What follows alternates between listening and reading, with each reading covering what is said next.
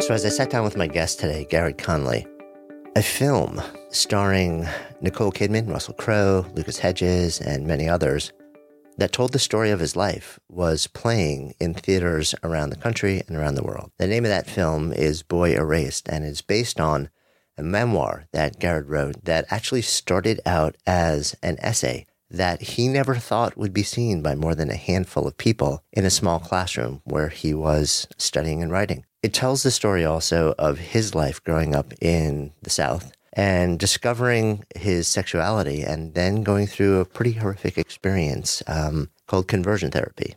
And it's it's also it, it it has started a conversation about gender, identity, faith, family, love that is deep, nuanced, challenging, and really really excited to be able to share my conversation that takes you back into Garrard's life and his own explorations, and also brings the sort of zoom the lens forward um, and explores well what happens when this story actually becomes public, first as an essay and then as a memoir, and now on major screens around the world, especially for a person who is a pretty private person, is a pretty introverted person and then becomes thrust into the role of public person and to a certain extent activist for a point of view. Really excited to share this with you. I'm Jonathan Fields, and this is Good Life Project.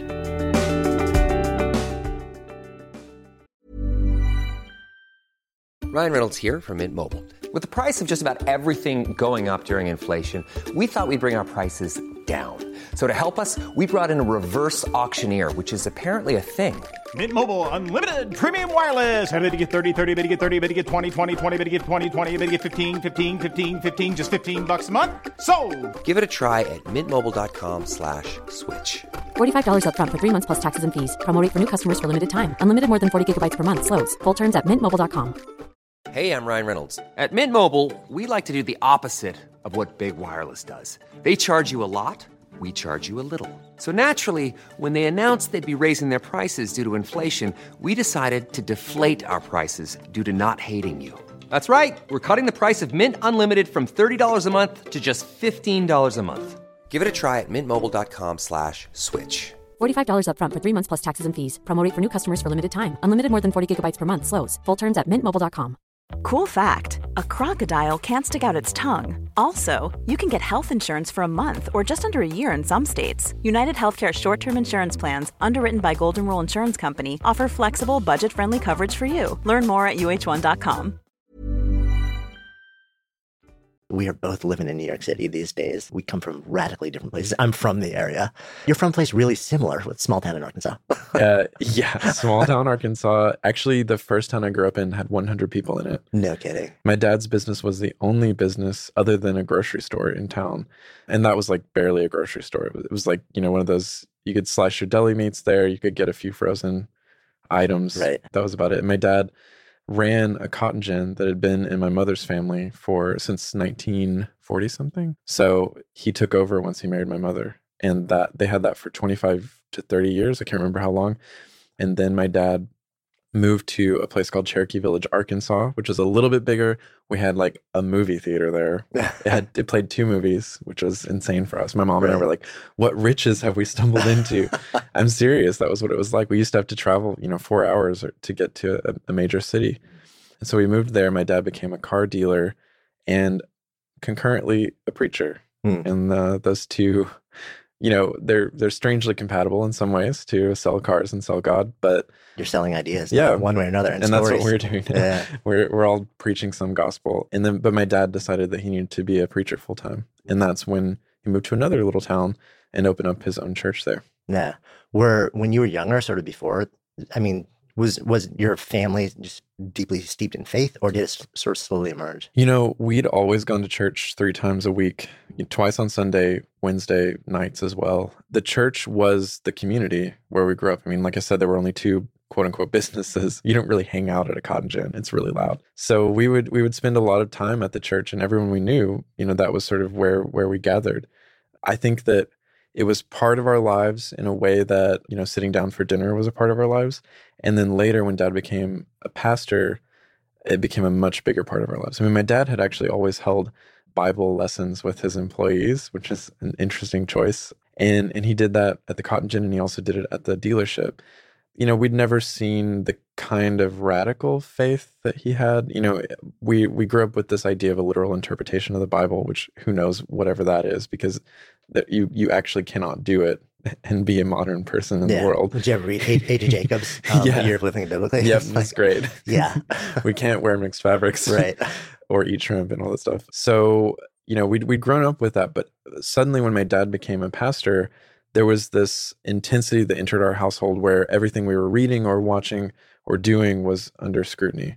And he was doing a lot of that. But also, we felt, and I think this was very true, it wasn't just something we felt, that the community was watching us to see if our family was upright, to see if this man who claimed to be called by God to the service was actually the right man for this. And you can imagine, as someone who, who was starting to realize he's gay, that this wasn't exactly the best situation for me. Yeah. I and I guess it's, you know, what you're describing is that people are sort of measuring his righteousness or, or like, you know, like, is he the person based not just on him, Mm-hmm. but on the choices he made on the family, on the way they represented him. The family was everything. I mean, uh, what we, you know, we listened to that radio program, Focus on the Family, back then, which was also very involved in conversion therapy, and and everything revolved around your family. Like that's how you proved that you were a good man.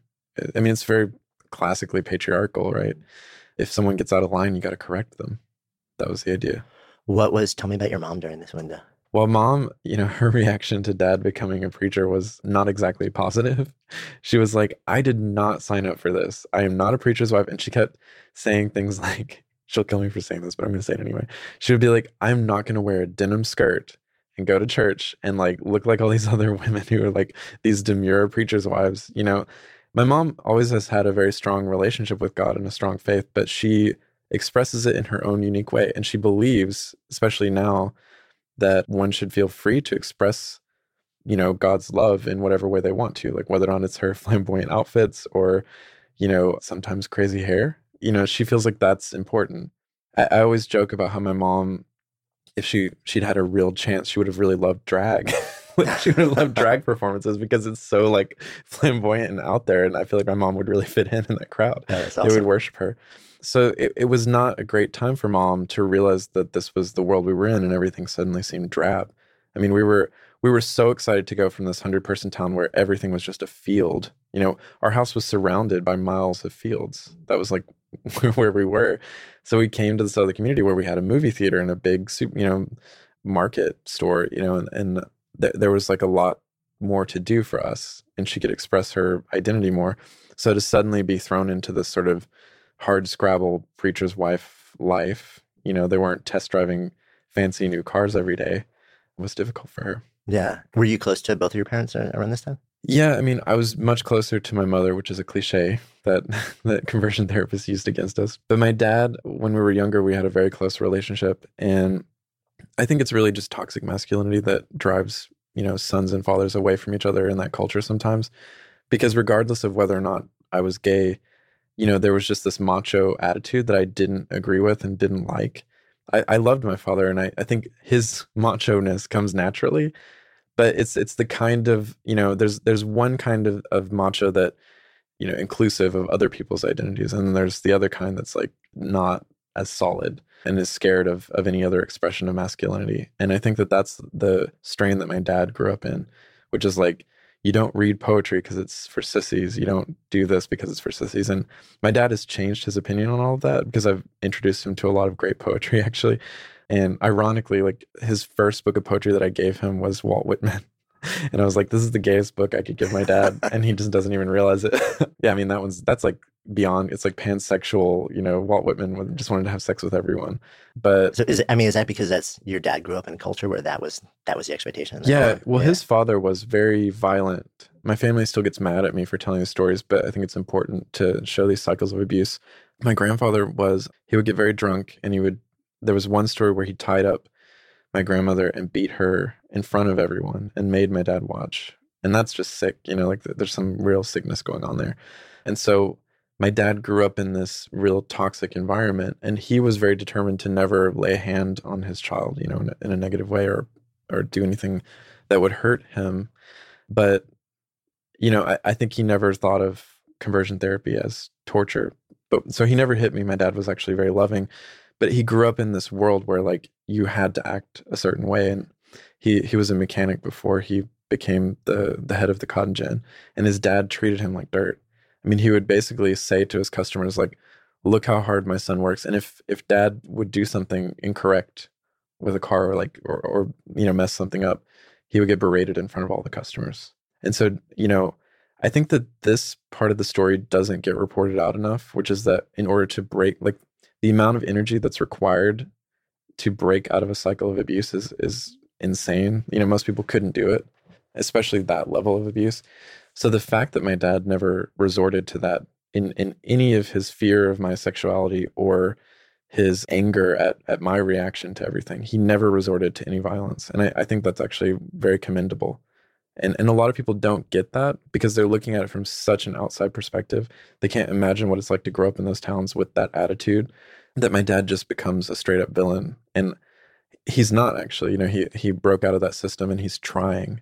And that's incredibly difficult to do. And I I would challenge anyone to try to overcome that kind of you know, cyclical abuse. Nah, I mean it's it's there's so much wrapped up in that. You know, Mhm. there's so much identity, there's so much acceptance, there's so much it's it's complicated. It's not this really clean No. thing where you can just like pass a judgment like good, evil. I know, So- and that's one of the bad things about you know a film version is like my book. I feel had that complexity. I think Russell Crowe brings it to the performance because he actually met my dad and and spent a lot of time with him. But there, you're just never going to capture like the complete complexity of that, even in book form. But I tried. You know, I tried to explain his whole life. So, and I actually want to circle back to that because Yeah. I'm really fascinated about, about how you experienced that. Let's fill in some steps in Yeah, along the of way. course. So you, so you're in this new town, and you're hitting your late teen years. Your dad is moving into this world of becoming a full time preacher, and everything matters, not just his behavior, but the family's behavior and your behavior. And as you shared, you're starting to realize at a pretty young age also you're gay. Yeah. well, uh, you know, at that point, I'd lived like even though I, I, I guess you would say that puberty brought me to a greater understanding of that. From third grade on, I'd always known that there was something different about me. That the affection that I felt for other boys and even my teachers at the time, it was not like within the normal, quote unquote, normal range of expression that a man could have for another man. So I knew that. So I'd sort of lived with that secret, but thought, okay, you know, it's just it's just another secret that I have.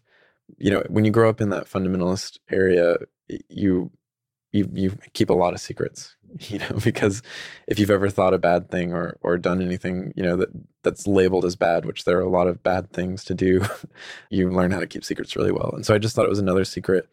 Homosexuality was explained to me through sort of the story of Matthew Shepard, who was murdered and left for you know he was left for dead after coming on to another guy and and the church really went with that and said look at what happens whenever you live an openly gay lifestyle so that was one part of the story i was hearing the other part of the story i was hearing was okay well if you have what they called same-sex attraction they never called it homosexuality they called it same-sex attraction because it's something that you experience not something that you are Hmm. it's a very strong distinction that they make The behavior, not an Yep. identity. hmm Yeah. which means the behavior can be changed. So they would say, if you've ever experienced same sex attraction, just think of it this way. It's like those moments when you get really mad and you want to choke someone or punch someone. You don't do it, do you? Right? When you have that idea explained to you with such authority, you you just think, okay, well, it's just another set of things that I experience.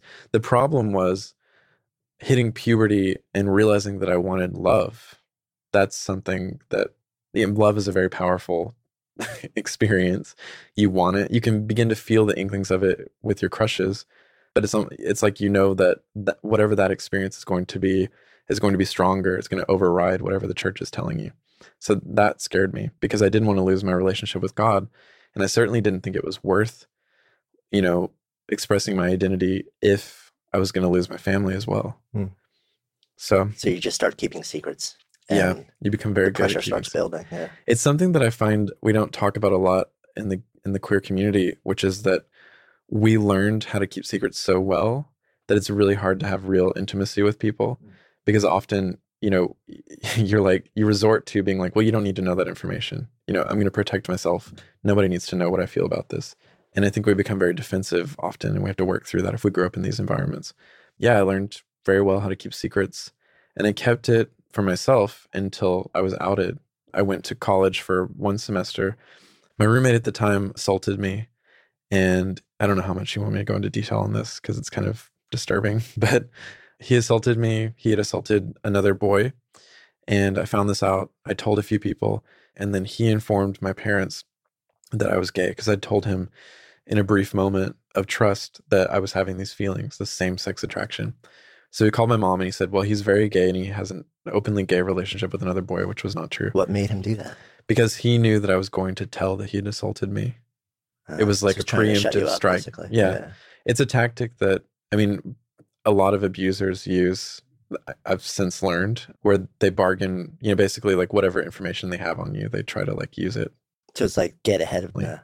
a complete explosion where even just the rumor of it and he I, I feel like he also knew that i was a very honest person. You know i knew how to keep secrets but when something is directly asked of me it it's hard for me to lie. So my mom came to pick me up. She'd heard about this from him that i was gay. Was your mom alone or with your dad? she came with a friend. Her name was jan and she she was like a, a long time friend of my mom's. My mom was too afraid to go to the college by herself. What was she afraid of? I think that my mom was afraid that she would encounter something she didn't want to see, like that I was like holding hands with a boy. I don't know what she thought, but it was like the idea. She had no idea that I was gay because I'd had a girlfriend, a long term girlfriend in high school for two years. And she was just like, the idea that I could be gay was the most terrifying thing for them. Did had she told your dad before she left? She said, I'm going to to talk to Garrard. I'm going to pick him up and bring him back home, and we're going to talk about this at home. So she came to pick me up, and I immediately lied. I was like, "Oh, he's a complete liar. I'm not gay." But I did say he molested a 14 year old boy. I didn't tell her about my own assault that he'd done to me, but I said, "You know, he's a liar. He molested this kid. He's a sick person." Know, and she said, "Well, I think you know, since you're his roommate, you should definitely come home for the night to be safe." So I came home. Dad took me in his bedroom and said, "Is is any of this true?" And he said, "Do," and I said, "No, none of it's true." And he said, "Do you swear to God that none of it's true?" And I was like, "I can't do that," because I still very much believed that that would be like a really intense sin to do that, like a bigger sin than hiding who I was.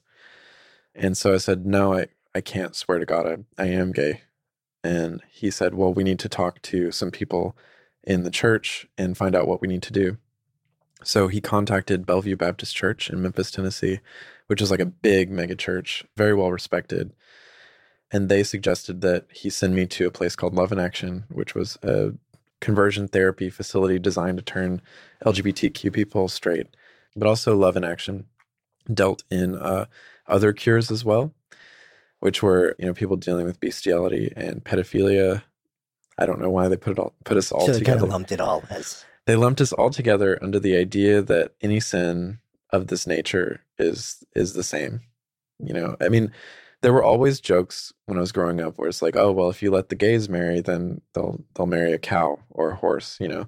And and that was sort of the i know it sounds absurd to hear but but it, it's the kind of logic that had been in the water the whole time when i was growing up. As absurd as it sounds now it was just a sort of continuation of that logic that i'd grown up with.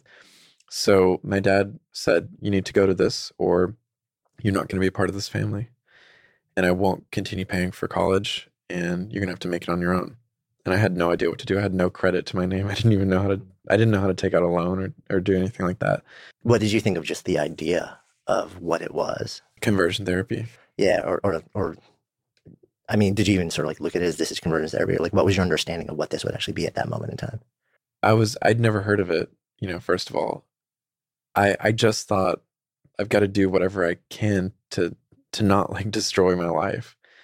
I had no queer family to go to. Like the, the college that I was at had no, this sounds crazy, but I mean, it was 550 students. It was a small place. It was a liberal arts college and no one was out. Maybe one, yeah, one person was out. And it was just, you know, there was no sense of what my life would look like. I mean, and, you know, I'd, I'd happened upon things like Queer as Folk, which is that TV show that like showed, you know, everyone partying in clubs all the time. But I didn't see that as my life. I didn't know how that would happen. We didn't have like a version of queerness that could easily fit with the version of my life that had existed so far. You know, there was no like Love Simon to just be like, oh, it's just normal. It was either people partying in clubs or someone dying of AIDS. It was like those are the two big, you know, ideas of homosexuality that I'd been exposed to at that Yeah. point. And and it was also, I mean, this idea of okay, so this is a place you go. It was, I guess, steeped in this idea of this is a behavior, this is an impulse that can be trained out of you. Was that your lived sense before you arrived? Like, did you in any way, shape, or form believe like, well, maybe, maybe it could work. Maybe I could just go back to like the way things quote are, you know, like were expected to be. Yeah, I mean, I used to get a thrill when when a, a girl, like after my first girlfriend, Chloe in the book, and I broke up, I would still get a thrill when I would be like, "Oh, this girl likes me. Like we can make this work." But I don't know. I mean, it was partially like I knew that the crushes that I had on guys were so much stronger than any sort of like sweet feeling that I got around a girl. And and it was sort of like, well, I can't experience that because if I do, then there's no going back. You know, like you're just off on that track suddenly. And you're gonna, you know, it, it's this idea of purity. I mean, I think there's a lot of purity culture stuff tied into the ex gay movement, which is the idea that, you know, once you've once you're no longer pure, you can't truly be restored. You know, it's it's this like I feel like th- there was also a lot of really harmful ideas of male sexuality tied into this, which is like, you know, if you're a bottom or or you know, if you have been defiled by another man or whatever, then you can't go back from that. So I think there were just so many different ideas that were floating around that were all harmful. All of them sort of pointed to the direction of you should never go there, should never try anything out. Because once you once you've crossed that road, Mhm. like that's it for life. Yeah. Huh. they had no understanding of like sexual fluidity, but the culture didn't either at the time. Well, I mean, it- I mean, honestly, I mean that whole that's such a recent public conversation. At least, I mean, I think so new. privately, of course, People people, have been talked about like talking about it, Yeah. exploring it, and living it for Yeah. forever. Yet, like a public conversation where it's actually a conversation and not just an edict and a fight. Yeah, the kids are all fluid now. Yeah, I mean, it's, it, it is really interesting to Yeah. see and to see people struggle with it, and also, you know, open to those conversations. Not that I think it's happening on anywhere near the level that you know it can, you know, that would be helpful to a lot of people. But so your dad basically presents this option to you. It's basically it's this or you don't have a family anymore. Yeah, I was shocked honestly. I mean, I knew how how his like how negative his attitude towards LGBT people had been publicly, but I was still shocked to hear it because I'd never had a moment where love was conditional between us. And I remember I was so mad at him because it felt so entirely unfair. Like if it was if it was truly something that could be fixed or or something that people struggle with, it felt so unnecessary to say like either do this or you're never part of the family again. Like I feel like there was a different way to phrase that, which would have probably ended up worse for me because you know if he'd done like a soft sell and said, "Hey, you know, I realize you're struggling with this. Let's try to do this." I feel like if he'd done that, I would have been like, "Well, let's try something else now." That didn't work. But instead it was such an ultimatum that I got mad and really tried to do it. And when it didn't work, I was like, "Well, screw this. This this is, you know, going to ruin my life. It's going to and I'm not willing to like when the, within the space of 6 months of one-on-one therapy and then 2 weeks of intensive therapy at the facility, I knew that doing any more of that wasn't ever going to be worth it. Not even if I got to keep my family because I wouldn't be somebody to love at that point. I would just be a bitter, horrible person. So you end up going. hmm Do you want to know the the whole process? Yeah. So it's a little strange. They they sent an application that was like 15 pages. It was a harder application to fill out than a college application, and they made you have three letters of recommendation. The idea for the letters of recommendation was that they wanted to vouch for the fact that you were a good Christian, because obviously, if you weren't, you could be giving a tell-all expose which I did eventually anyway. We filled out this application and you had to list any sexual thoughts that you have had recently. You had to list any sexual experiences. You had to talk about why you were, or like how you were born again, because they needed to see proof of that. You had to say whether or not you dabbled in any of the following. And it was like a crazy list of things like Ouija board or yoga. They, they believed all of that stuff was evil and, and from Satan and too secular. So I filled that out. And I guess it was two months later, I was accepted, but with the condition that I needed to go see a therapist one on one until the time came for me to enter Love in Action. So they had like this therapist that they farmed people out to. I believe he was a real therapist. So would you go back home then until and you would so just have this? so on weekends I would go see the therapist in Memphis. got it. and Were you back in college then? hmm And the therapist would basically ask me to talk about my sexual fantasies. And then he would shame me and say, Here's some Bible verses you need to read to get over this. And he was very, in many ways, he was worse than what I encountered at Love in Action because Love in Action, as people now pretty famously know, was often run by people who were gay and they were repressed. But this therapist was truly disgusted by me. And he would, you know, he would be like, Tell me everything. And you could just see his face like, it, like it just disturbed him and made him sick. And so to see that kind of disgust on someone's face with something that you didn't really feel that disgusted with, it, it was pretty harmful. So you're you're doing this one week in a month for Yeah. the first six months, and then Mhm. going back to college, just living It your life as it a was a student. complete, I didn't tell anyone. right. I mean, it's like this is yeah it was a, it was such like compartmentalization and I, I was studying you know like great literature stuff that was complicated and beautiful and I, for the first time i was encountering like darwin because my my high school wouldn't even teach evolution because they thought it was evil. It was a public school that did that. And and you know i'm encountering all these great ideas that are challenging what i'm hearing in these therapy sessions and thank god for that. I mean I, I fell in love with literature at the same time that i was falling out of love with myself. And it, it was such an odd experience that i i think very few people can understand unless they're steeped in that culture how you can have two minds at one time one that's incredibly complex and can have sophisticated conversations i mean early on this was the same year that i won the freshman writing award in my college and like was celebrated as you know someone who was a critical thinker and i i won that award by talking about feminism and and talking about the the kind of background that I grew up in that didn't believe women should be empowered. And that was my essay at the same time that I was going to conversion therapy. right. So it's like you're forward facing, talking about and writing about these progressive Mm-hmm. ideas, and and and this is happening in the back. Where when you would go away for the weekend, would you just tell friends you were going home or something? yeah, I would just be like, oh, I'm going home. I'm, I need to see my parents. Yeah. I didn't tell anyone.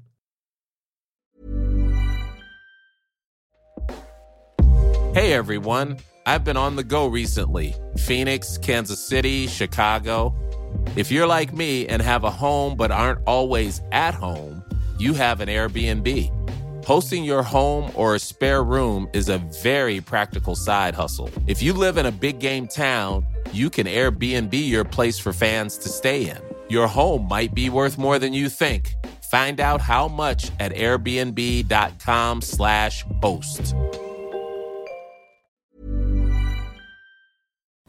So, if you're looking for ways to be happier, healthier, and more productive and creative, I have got a great podcast recommendation for you. And it's from an old friend of mine, Gretchen Rubin. She's the number one best-selling author of The Happiness Project. And every week, she shares insights and practical solutions in the Happier with Gretchen Rubin podcast along with her co-host and happiness guinea pig, her sister Elizabeth Craft, who's also a Hollywood showrunner. So you can join Gretchen and Elizabeth as they reveal really fun and wise insights from cutting edge science, ancient wisdom, pop culture, and their own experiences about cultivating happiness and good habits. Every week, they offer a manageable try this at home tip that you can use to boost your happiness without spending a lot of time and energy or money. Suggestions such as follow the one minute rule, choose a one word theme for the year, or design your summer. And they also feature segments like Know Yourself Better, where they discuss questions like Are you an overbuyer or underbuyer, a morning person or night person, abundance lover or simplicity lover? And every episode includes a happiness hack, a quick, easy shortcut to more happiness. I have had the great fortune to be able to share countless lunches and coffees with Gretchen in New York over a period of actually decades at this point and learned so much from her. And now you get the benefit of her wisdom too. So listen and follow Happier with Gretchen Rubin, an Odyssey podcast, available now for free on the Odyssey app and wherever you get your podcasts. Good Life Project is sponsored by Defender. So, living in Boulder, Colorado, I'm a huge outdoors person. Adventure is just such a fun part of life. I'm always looking for ways to bring more into each day. And the Defender 110 can be a big part of that. The Defender 110 helps you push what's possible with a vehicle that's made to go further. With its legendary off road chops, the Defender can tackle gnarly trails, tough weather, and extreme environments in no small part because they've tested Defenders in some of the harshest environments on Earth, so you can count on its durability in the wild. And the Defender welcomes all your stuff with wide open cargo space. No need to cram like sardines when there's room for the whole family and all your gear. Driving one of these legendary vehicles gives you the confidence to explore more and stress less. And it's also packed with innovations to connect and protect you, like innovative camera tech and an intuitive driver display to make maneuvering a breeze. The Defender family includes the two door 90, the 110, and the 130 with room for up to eight thrill seekers. This ride is made to push limits and possibilities to take the adventure to you and deliver maximum fun along the way. Learn more at LandRoverUSA.com slash Defender. Your Defender awaits, my friends. Good Life Project is brought to you by Air Doctor, makers of those amazing air purifiers I keep in my home studio and have been talking about for a long time now. So even though I talk for a living, my vocal pipes could use some help dealing with indoor air, which can contain so many different irritants. Luckily, my trusty Air Doctor uses an incredibly advanced ultra HEPA filter to capture particles a hundred times smaller than old school HEPA filters. We're talking smoke, pollen, mold, bacteria, all those nasty micro critters in the air. My air doctor just gobbles them up so I can podcast and breathe and write and be in peace and with peace of mind. So give your indoor air a purification boost with Air Doctor. Air Doctor comes with a 30 day breathe easy money back guarantee. So if you don't love it, just send it back for a refund minus shipping. Head to airdoctorpro.com and use the promo code GoodLife and you'll receive up to $300 off air purifiers. Exclusive to podcast customers, you'll also receive a free three year warranty on any unit, which is an additional $84 value. So lock this special offer in by going to AIRDOCTORPRO.com or airdoctorpro.com or just click the link in the show notes and use the promo code GoodLife. So what happens then? So this happened. This goes on for about six months until it's finally time for the sort of the residential yeah, part. Yeah, that's the big yeah a moment when you can really be changed. But what I didn't know is that the two week trial session was really designed to eventually put you into a three month session and then take you out of school and stay out for at least a year, usually two. And often, you know, people would move up through the therapy sessions to become counselors. It was a it was a scheme that was being used. The prices that were being quoted to my mom of the year long stay were the exact same numbers as my tuition, which is not a coincidence. You know, it's like off a few digits, but you know, mom later could see how that was they were trying to see how much money we had so that they could figure out how much they should charge. So yeah, I went to over the summer, a two week session. That two week session was geared towards, you know, we would go from 8 a.m. until 5 p.m. We weren't yet in a residential program. So I was staying with my mom in a hotel nearby, but we were told what the safe spaces were around us. So we couldn't go to any secular places. So we couldn't go to a movie theater, we couldn't go to a mall because they also thought we would all just suddenly go cruising in a mall and have sex with somebody. They had dirtier minds than any, you know any of the rest of us did. And we couldn't go to like even a bookstore that was like we had to go to Christian bookstores. So as you're so you're living in a hotel with your mom, basically, like Couldn't and leave like it. your job from eight to five. And then What's- afterwards we had to do homework nonstop. What? So your mom is, to a certain extent, going through this with you in a really intensive way. Well, what was what were the conversations like with your mom when you're living in the hotel together? We did not talk about therapy. That was the thing that was so strange about it. I mean, I was so embarrassed about what was happening and it was embarrassing to me to talk to mom about sex anyway. You, know, you don't really want to have those conversations.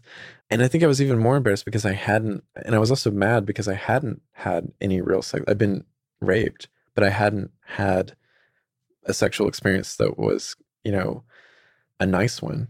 And yet all of these other people were had had it. And so they at least had that before they had to like, you know, change. And I just thought, oh, if I'd waited a little longer or if I just had sex before I came here, then I could like have this experience and then renounce it. But it was also it was embarrassing to me that I was there for something that I hadn't done. I hadn't acted on it. I hadn't done anything. So, you know, we didn't talk about it. I didn't know what mom was going through. And she wasn't telling me that she would go what I later found out, you know, she would she went to a tanning bed, like a tanning salon for like the first three or four days because she just didn't know what to do. And she's like, oh, I'll go tan and then I'll go back, you know, I'll go shopping or do something while I'm in Memphis. And after about three days of that, she would she would just drop me off at the facility. She would go back to the hotel and she would lie under the comforter with her clothes still on and just stay there. She would pull the comforter all the way over her and just stay there and cry until five o'clock came to pick me up. And she would fix her makeup and like pretend like nothing had ever happened. And she was going through intense depression because she was like, I'm a preacher's wife. This doesn't seem to be working. Garrard is getting sadder. I've been hearing these suicide rumors. You know, am I doing the right thing? Am I doing the right thing for the right person? You know, like my husband tells me to do this. I've always listened to my husband. The community believes this is right. My son is wasting away in front of me, and our relationship is being destroyed because conversion therapy is saying it's their fault for what's happening. And like, I can't imagine after years of like having this sort of perfect family and and you know she lost her first kid because of complications in her pregnancy you know she they told her she couldn't have a kid and it, it, she had one anyway and it was very dangerous. And you know have this sort of miracle happen and then to see your family breaking apart i think that was must have been incredibly difficult. For me uh, you know what i was starting to realize is that i didn't have anything to lose because you know i was going to lose whoever i was or i was going to lose my family and i and i was willing to lose my family now. You know it was like slowly dawning on me that you know, I could see these men who were counselors who had been openly gay at one point, renounced it. In John Smid's case, who's the he's the man who ran the whole camp. He had been openly gay, then he became ex-gay, then he was like openly gay again. I mean, he went back and forth, and it was so confusing. And then he was so bitter, and he seemed like such a lesser person than he could have been. And I was seeing this man in front of me telling me like, "I'm so happy now. I'm married to this woman." But it's not working. You know, I could see that he he's not truly happy. And what's what's the benefit of having this family if you have killed yourself, you know, emotionally? But it's it was a hard thing to get to. I mean, we were being told every day we had to do the, these things called moral inventories where we once again had to to tell all of our sexual fantasies. We were sitting with people dealing with pedophilia who were sharing their sexual fantasies with us, and that's disturbing. You know, I was hearing a girl who had been caught with her dog. You know, it was like a stupid moment that any kid might do in experimentation, but her parents assumed that it was this problem that had to like, you know, be cured through biblical study. Well, she probably just had a weird moment with her dog. I don't know. But like we're we're sitting there hearing that we're just like that and that's who we are. And I'd been raped by somebody who was a pedophile. You know, he told me that he'd raped a 14-year-old boy after he raped me. And and that so in my mind i'm thinking well i don't i don't want to be a pedophile. I don't want that. If that's what being gay is then i don't want it. But at the same time realizing that no one was happy that was there. There was no there was no spirit of generosity. There was no kindness there. We were told to report each other's behavior. If someone stood the wrong way we had to report it. If, if someone you know if i was too effeminate suddenly or my voice you know went up an octave like people had to like report that so we were being incredibly unkind to each other in this sort of military like setting, and it just wasn't working. So, how does this end up? I mean, you go through the first two weeks. Yeah. And then you also, as you mentioned, you start to become aware of the fact that it's a bit of a sales yeah. process that there's actually you know, like there there's the next level and the next level and the next Yeah. level, which can go on for years but but you're that not down for me. that It terrified me because, you know, like I said, I had this other life that was growing where I was learning what good literature was and I was learning what beauty was. And I couldn't imagine being kicked out of that world forever. Because if you if you take a year off and you're like still in conversion therapy, there's no way like the scholarship that I did have was not going to come back to me. Then how are we going to afford it? Especially after a year of paying for conversion therapy. I just knew it was never it was going to be like I'll never go back to that school again. I'll probably go to some Bible school. And that wasn't good enough for me. No. what when you were when you were in college and you were studying literature and all these other great writers and ideas were the, were some of those ideas serving as sort of foundations to make you question Yes. some of the teachings that you had grown up with Definitely. Oddly enough, you wouldn't think that like a queer liberation would come from this text, but I was reading the Odyssey in my Western Lit class, and there was this concept that the teacher kept talking about. And he said, You know, why do you think Odysseus, every time that he ends up in some strange land, why do you think he's able to go to people's door and they feed him and clothe him? And like we hadn't questioned it, it was just part of the plot. And it was like, it's because there was a spirit of hospitality that existed in the culture that like you do that because next time you're on a journey you need somebody else to open their door to you and that felt very biblical it felt like the good part of the bible And so, first of all, I was like, wow, that idea has been around for a while. And then, you know, you explore more and you see that there are other texts that talk about that from an earlier period of time than than the Bible. And then also I started reading like what I later discovered was like a pretty seminal queer text, which is the picture of Dorian Gray. And I didn't know anything about Oscar Wilde, but I remember reading the first section where they're like in the garden and talking about beauty and male beauty. And like it didn't say anything about, you know, anybody being gay or anything, but there was just a, a queer sensibility that I picked up on. And I was like, this is a classic and people love it. And he's just openly declaring male beauty to be a thing. And then of course, you know, you like tie that with the Greeks and you're like, oh, okay, I get it. There's this whole other history here. And and it was one that had never been taught to me. And so I was beginning to see that there was that there were other deeper and more nuanced cultural strands that existed that had been hidden away from me on purpose. And I was a little bit mad. So yeah, that that did sort of provide the foundation for for saying, hey, maybe maybe it's not in my college, maybe there aren't many out people, but but there are there's a culture that has cultivated texts at least that show that people like me have existed before and lived well and lived well until until Oscar Wilde was in prison. But yeah. you know. right, not always well yeah. or, or, openly. But so where do you go from there? Like you're, you're you hit this moment where you're like, it's kind of like, do I take this road or do I take this road? I mean, you kind of have to choose. Yeah, and I I think that it was the counselors who made me choose because I was basically I, I was doing an exercise called the lie chair, and we had to sit across from an empty chair and imagine our fathers in it because another cliche was that you must hate your father if you're gay. And I knew that I didn't hate my dad, that I had a complicated relationship with my dad suddenly, but that I didn't hate him. And from what I'd learned from literature, you know, I knew that like you don't reduce characters or people in your life to these cardboard cutouts. You know, the complexity is important. And um, and I was starting to value that. So when they said, you know, you need to yell at him because you hate him, I said, I don't hate my father and I don't feel this way. And the counselor at the time, John Smid, he said, You do, you're just hiding it. And we can see that you do have this. And you've been resisting therapy this whole time. And I said, You actually don't know what's in my mind. I've been trying very hard. And they're like, No, you haven't been trying and you hate your father. And I said, You're not going to tell me what to think. Like, you obviously don't know who I am. And, you know, they started yelling at me and it was very cheap to me. It felt theatrical and cheap.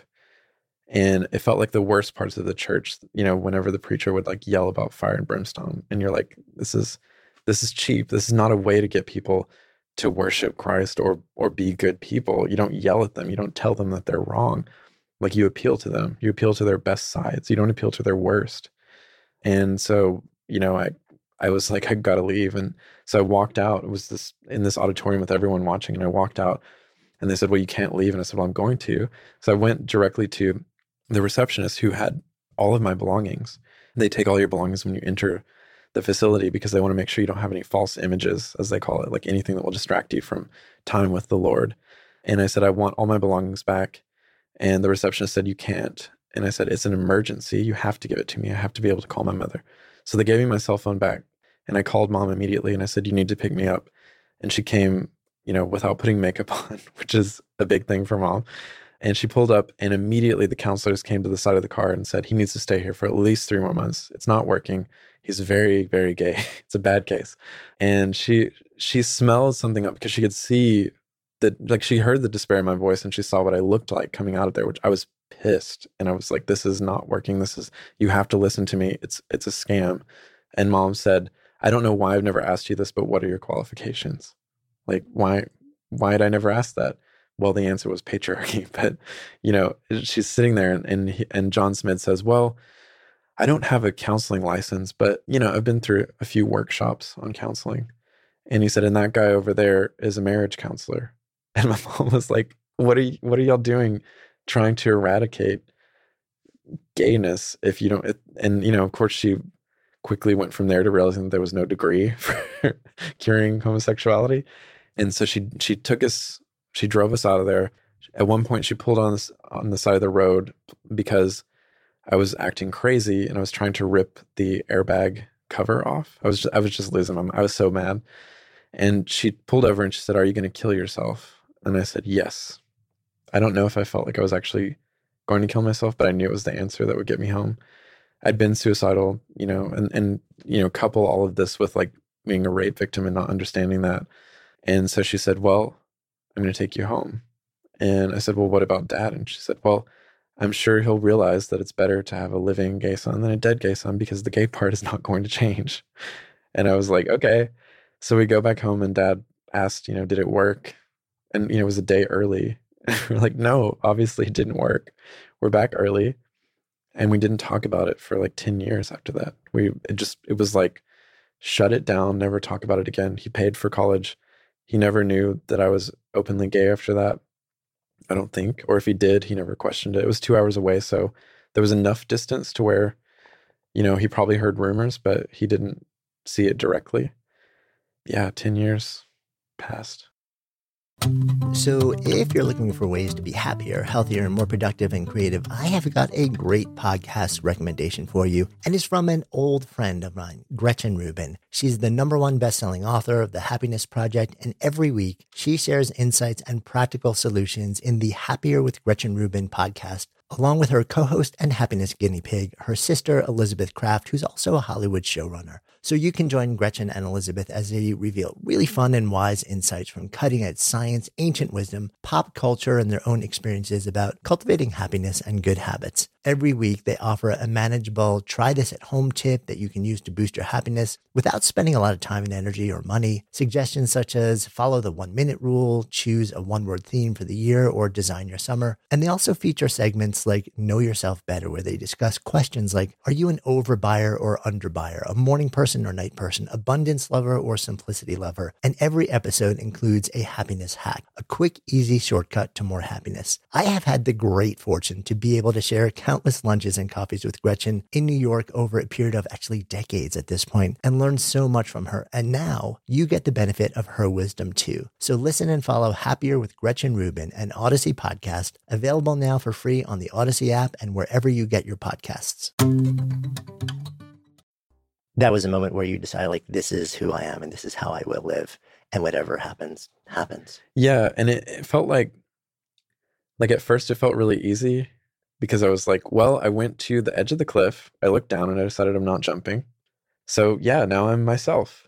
And it, it did, it was, I think it was very freeing. It was a very nice time for me because I was really into art and I, I didn't feel guilt about, you know, liking what I liked or thinking about Darwin. And I had several boyfriends and it was nice. But then, you know, as these things go, you realize after a time that you haven't dealt with a lot of stuff. And you know, I was I was living in Ukraine. I went to the Peace Corps for three years because I was like, I want to see another part of the world and understand the world on a more global level. Not necessarily the smartest idea to go to an anti-LGBT country, but you know, I, I signed up for Peace Corps and said, put me anywhere, I don't care. And I got this letter from Peace Corps that said, okay, we know like from your application that you're openly gay, because they'd asked questions like that. It may be wise to not say that to everyone whenever you enter Ukraine as, you know, a teacher. And I was like, oh no. can I I don't know if I want to go back in the closet. But actually it was very eye-opening to be like, okay, here's how the rest of the world has treated this subject. Like Ukraine just pretended like it didn't exist. It just totally didn't. Like there was no like even if I said to someone like I'm gay, they would be like, yeah, that's funny. Like that's not a real thing. So I did that. And during that time I had a lot of time to think for myself. I lived by myself in in a country that didn't speak my language at all. So I learned Ukrainian. I spoke only Ukrainian all day except for when I was teaching in English and that was intense. And during those years when I was sort of reading by myself in that apartment, that's when I started to realize I hadn't dealt with everything because I I just sort of I would have flashbacks about that time and I would get angry again and I, I felt like I'd wasted so much of my life, you know, thinking in such a ridiculous way. And then that sort of brought me to a dark place for a little while. And yeah, it was just, I was frustrated because I felt like everyone else had this head start in terms of their education and I had so much to learn and and I didn't recognize that I'd gotten a very powerful education in life and I mean I wish I hadn't had to have it but but at the same time I I felt like okay you know once once I figured out like I have a unique perspective on the world and this isn't something that I should be ashamed of I was able to get past all of that yeah when when do you so as you're processing that for your own sake you're also you're a writer. Mm-hmm. At some point, you're like, what should I do with this? Like, can I actually? Was the idea behind saying, okay, so let me actually write a memoir, write a book about this? Was that more about like, I, I need to write this, I need to tell the story, and make it public, or was it I need to process myself, or was it just some blend, or did you even know while you were doing it? Well, I I had no desire to write about this ever. Yeah. I'd written like really crappy first drafts of novels that sort of tried to deal with these issues, but not directly. I never wanted to put myself out there because I'm not I'm not actually someone who likes to be in public or to to explain, you know, my my life to people. But now here I am. But I I remember I was sitting I, I loved writing. I knew I wanted to be a writer since I was nine years old. And people were like, Yeah, right. I remember I was taking this nonfiction class and I, I said, like, we were going around in a circle saying what our subjects would be, like what we would write about. Mm-hmm. And I had no idea. And what came out of my mouth was conversion therapy. And people were like, what is that? Like, I have no idea. And so I started to explain it.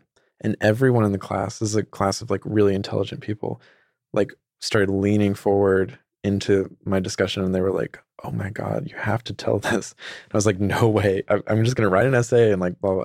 And so I wrote an essay. It was like, you know, I don't necessarily believe in fate or anything anymore, but there was definitely a strange synchronicity that happened where I wrote the essay. I went to this writers conference, AWP, which is like the biggest, you know, writers conference in the country. And, and I was there and I was having drinks with some writers and this woman who sat next to me, I didn't know who she was, but she said, what are you writing?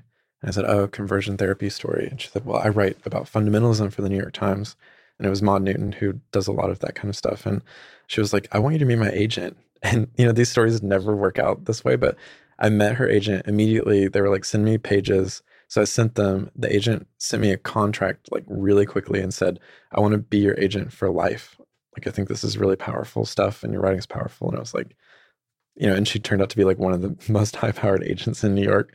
And then it just like, you know, I, I was reluctant, but I was also like, I want to be a writer. This is fun. So it's almost like you have to choose between I never want this Yeah. story to be public, but I desperately want this path as the way that as the work I do in the world. And like I'm getting an opportunity Yeah. that nobody gets. I know. But then, you know, I wrote it. I didn't realize what it would take to write it. You know, I thought, okay, I'll just give like a cursory account of this time and like look into research. I think the first proposal was like, I'm going to get interview a bunch of people and do their stories. Right. And then they quickly It's like a realized, survey yeah, of conversion therapy in America. and I'll like use my story a little Right. bit. And then like as I kept writing my story and then trying to mix in other people's, they were like, "But your story is really interesting," and you should, you know, that's how like editors secretly get you to do what they want. Is they're like, mm-hmm. they're like, "This is actually really beautiful writing when you talk about your father." Give me a little bit more of Yeah. So I did that, and I was not planning to be, you know, like an activist or anything from that. But very quickly, and the book wasn't selling, but the emails that I would get from people who'd read it in libraries and things like that, they were like super personal.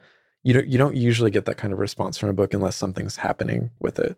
So, And- so you write the book, the book comes out, Yeah. but it's not like an in, no, instant not at all. bestseller. It, right? it, it was like not a bestseller at all. It was Right. like low down. You know, I, I had a few readings, but that was about it. And the responses were so personal. And I would forward them to my publisher, and people would be crying. They'd be like, "I can't believe people are telling you these stories, and it's it's an epidemic." And of course, at this point, we didn't know what the numbers were for people who survived conversion therapy. We just found out this January, so we didn't know there were seven hundred thousand people alone in America who'd been through conversion therapy. That's a big readership of people who, or at least like people who really want that story out there. And so suddenly it became this sort of, you know, within the Whisper network of survivors and like in these private Facebook groups, people were talking about this book. And that's the best way to actually do a book. You know, I didn't know that. You get people excited on like a personal level, and then that spreads out. So when that happened, and when I got all of those emails, it was like, oh my God, this is such a huge thing. And what have I done? What have I opened up? You know, and and then, you know, so I felt that, but I was still like, I'm not an activist. I don't want to put myself out there. But then the Trump election happened and you know, Mike Pence is a huge enemy of, of LGBTQ people. He he's been in support of conversion therapy to a big degree. Tony Perkins, who is on the Family Research Council and very close to, to the Trump administration, was getting a lot of attention. And this was before the election actually happened. But you know, the Republican platform that came out was like us, you know, even though it was kind of a little bit vague, it was in favor of conversion therapy. And I wrote about this for Time and, and Vice and all that stuff. So slowly, I, I realized I had to. So you become like not just the writer behind the curtain who just is pursuing his craft, but also a public voice. That was tough. Um, It's still yeah, tough. I mean, it's interesting. You're just sitting across from you right now. I'm sensing you're an introvert. Big time. and like introverts can sense introverts, Yeah, right? It's like yeah. same way. Yeah. And it's like I, I I love being able to create something that goes out into the world and it has a ripple. And at the same time, I really like just hanging out in the cave and creating exactly. stuff. Me too. But there are these moments where sometimes like there's something happening that's bigger than you that calls to you. But that's that's got to be just on a personal level. That has to be really just challenging, managing your life, managing your energy, and also that that level of being public. Now, you know, if when you move from a hundred people town into like this slightly bigger town, and all of a sudden all eyes are on the family, yeah. Uh, um, like how does that now? If you have a book and it's out there and a couple people read it, Yeah. it kind of goes away. Eh, people don't right care about books, you right? know, it'll be over soon enough. But you know, when you have a book and then grassroots thing makes it this huge thing, Mm-hmm. you know, and then you become an advocate. And then more recently, like as we sit here, I think, you know, then there's a movie that comes of it with giant A-list movie stars and you're involved like behind the scenes. You know, you become to a certain extent a public person. like even as is you say that, I'm like terrified. I'm like, yeah, I know. Is I'm- that the I'm- objective I'm truth? You like, huh? yeah, and but how like how does that? How are you living that? How does it? How do you process that? And and how has it affected your relationship with your parents? Oh, yeah. I mean, it's not great that like Russell Crowe flew to my dad's church to like do research, and that that caused a whole stir in that town. It's a really small town, and so when Russell Crowe shows up randomly to a church, it's a big deal. So that didn't help with our family strain that's going on.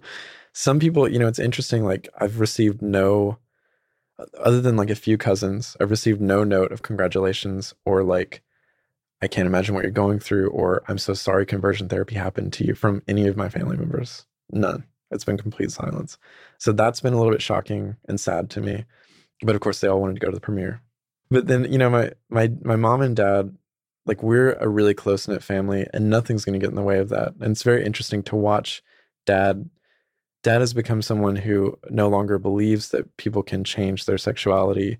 He no longer believes that conversion therapy works, and he thinks it's evil.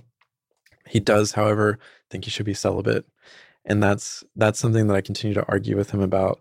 You know, he has made progress. And I think him taking those steps, and he said things like, I'm so proud of you on like on a he's he'll say, like, I'm not talking to you as a preacher right now. I'm talking to you as your father. I'm proud of your success and I'm glad that you have a life that's stable. And, you know, he's he's able to say that. And for a lot of people, and I understand this, a lot of people in the queer community, they're like, uh, like just drop him, cut him off. Like he's he's toxic. And I get where that attitude comes from. I also don't think it's particularly helpful when no one's in my like they're not in my family, so they don't know what's going on. And I also I don't like that cancel cul- culture. Like I find it very annoying. Yeah. Well, it's almost like you sat in a room, you know, 10, 12, 13 years ago now, where somebody else tried to force you to say Yep. that you hated your dad. Exactly. And it's sort of like it's it's it's this, it's a weird full Isn't that funny? thing. Yeah. I, I always think about that whenever I'm in really radically queer spaces and people tell me that. And I'm like, okay, well, that's your opinion. But also maybe like think about how that could be a little bit triggering for you to say that to somebody who is a grown ass adult, you know, 33. I think I know what I'm talking about by now. And also, I mean, like family is complicated. Yeah. You know, and it's like to the extent that you can find that you can you can still preserve a sense of love and respect for each other and just allow the space for over the time conversation to evolve. You know, maybe it's not as fast as other people think it should be. Maybe it's not as direct. Maybe it's not. But like you said, like at the end of the day, there's only one person living your life. Yeah, exactly. And and I think also like I tend to be someone who thinks very long term because I had to for so long. You know, I had to think like how do I get out of this? How do I how do I imagine a future that's possible for me without many guideposts around me in my immediate life to do that. So when I see sort of the the cancel culture that's on Twitter, for example, it frustrates me a bit because I'm like, can't we think long term strategy for a second here? you know, I, I don't think canceling people is, I mean, of course, there are crazy people that you have to just block and mute and all that stuff. But I think for the most part, there's just not a dialogue that's able to take place within the culture right now where we're saying, like, how do we, how do we educate people who've really messed up, you know, And I understand we only have so much attention and so much compassion to give. But but I have I feel like I'm positioned as someone who could easily hate my past self. You know, I I was a fundamentalist Baptist who you know probably had really harmful ideas, you know, and I changed. And so for me like I I feel like I have to have compassion for other people who could potentially change, who are actually curious about what the other side has to say. How do you feel about faith right now? Mm, it's messy. Like I have a warm feeling about like faiths that are affirming, LGBT affirming, because I've been in those spaces and, and given readings there. And I'm actually about to give a reading at is it I think St. Paul's in Chelsea, the, the Episcopal Church. So it I have a really soft spot in my heart for them. I still don't really like organized religion. It's just something that I probably won't like given my background, but I still pray and I don't pray for anything to change because that doesn't work. But I prayed mostly just to be grateful for things because I think even though it's kind of you can go down the path of being like, well, I'm grateful for what I have, but other people are starving. So what's the point of even being grateful when the world is screwed? But I think it's really important to to still do that act of saying, okay, I'm, I'm happy that I have these things. Because on a personal level, it makes you not be a jerk about what you do have. You know, you can get very acclimated to the privilege that is bestowed upon you very quickly. And I know this just from like being in fancy hotel rooms for the past two months. I'm like, eh, this isn't as good as the last fancy hotel room with the bathtub in the middle of the room. That was cool. You know, there's no phone next to my jacuzzi exactly. or TV on the ceiling. Yeah, like oh, I, this Four Seasons isn't as good as the last Four Seasons. So that can become like, I mean, I think you can become a real jerk in that way. And so I think it's important to like list off the basic necessities and the privileges on top of that that you've been given just to like yeah. have perspective. So it sounds like you do, you still do have a sense of God or however, yeah. however, however you may define I don't it. think it's, it's probably like, a lot different. Than... I don't think it's like an old white dude on a throne anymore. My mom is interesting too. Like she's changed, like she's still very much a, a Christian and, and she doesn't think she's Baptist, but she still goes to a Baptist church. And there's this really funny story that recently, well, not recently, but a couple of years ago happened when she was sort of changing her ideas of what of who Jesus was and like what it meant and like looking at history. It was at Christmas and my family had passed around this like little doll of like the baby Jesus and it was like a white Jesus. And my mom like got the doll and she goes, Jesus wasn't white. like, what are you doing? And like everyone in the family was like, You're crazy. What's wrong with you? And she's like, No, historically, Jesus was not white. And so my mom is like also shifted in her understanding of of what her faith is. And I think it's it's sweet to watch that as well. Yeah. So as we sit here today in this conversation, Good Life Project, if I offer out the phrase to live a good life, what comes up? Mm, that's a tough one because you don't want to fall into cliche. To live a good life. Well, I do think it's important to be honest when you can. This is this is my caveat. So, given our story here, I didn't get a chance to come out. I was outed and and I consider that to be a real like that's what caused me to go into conversion therapy and and I knew who I was. You know, I would have gotten there naturally had I stayed in college long enough. And I think it would have been a smoother transition for me and my family.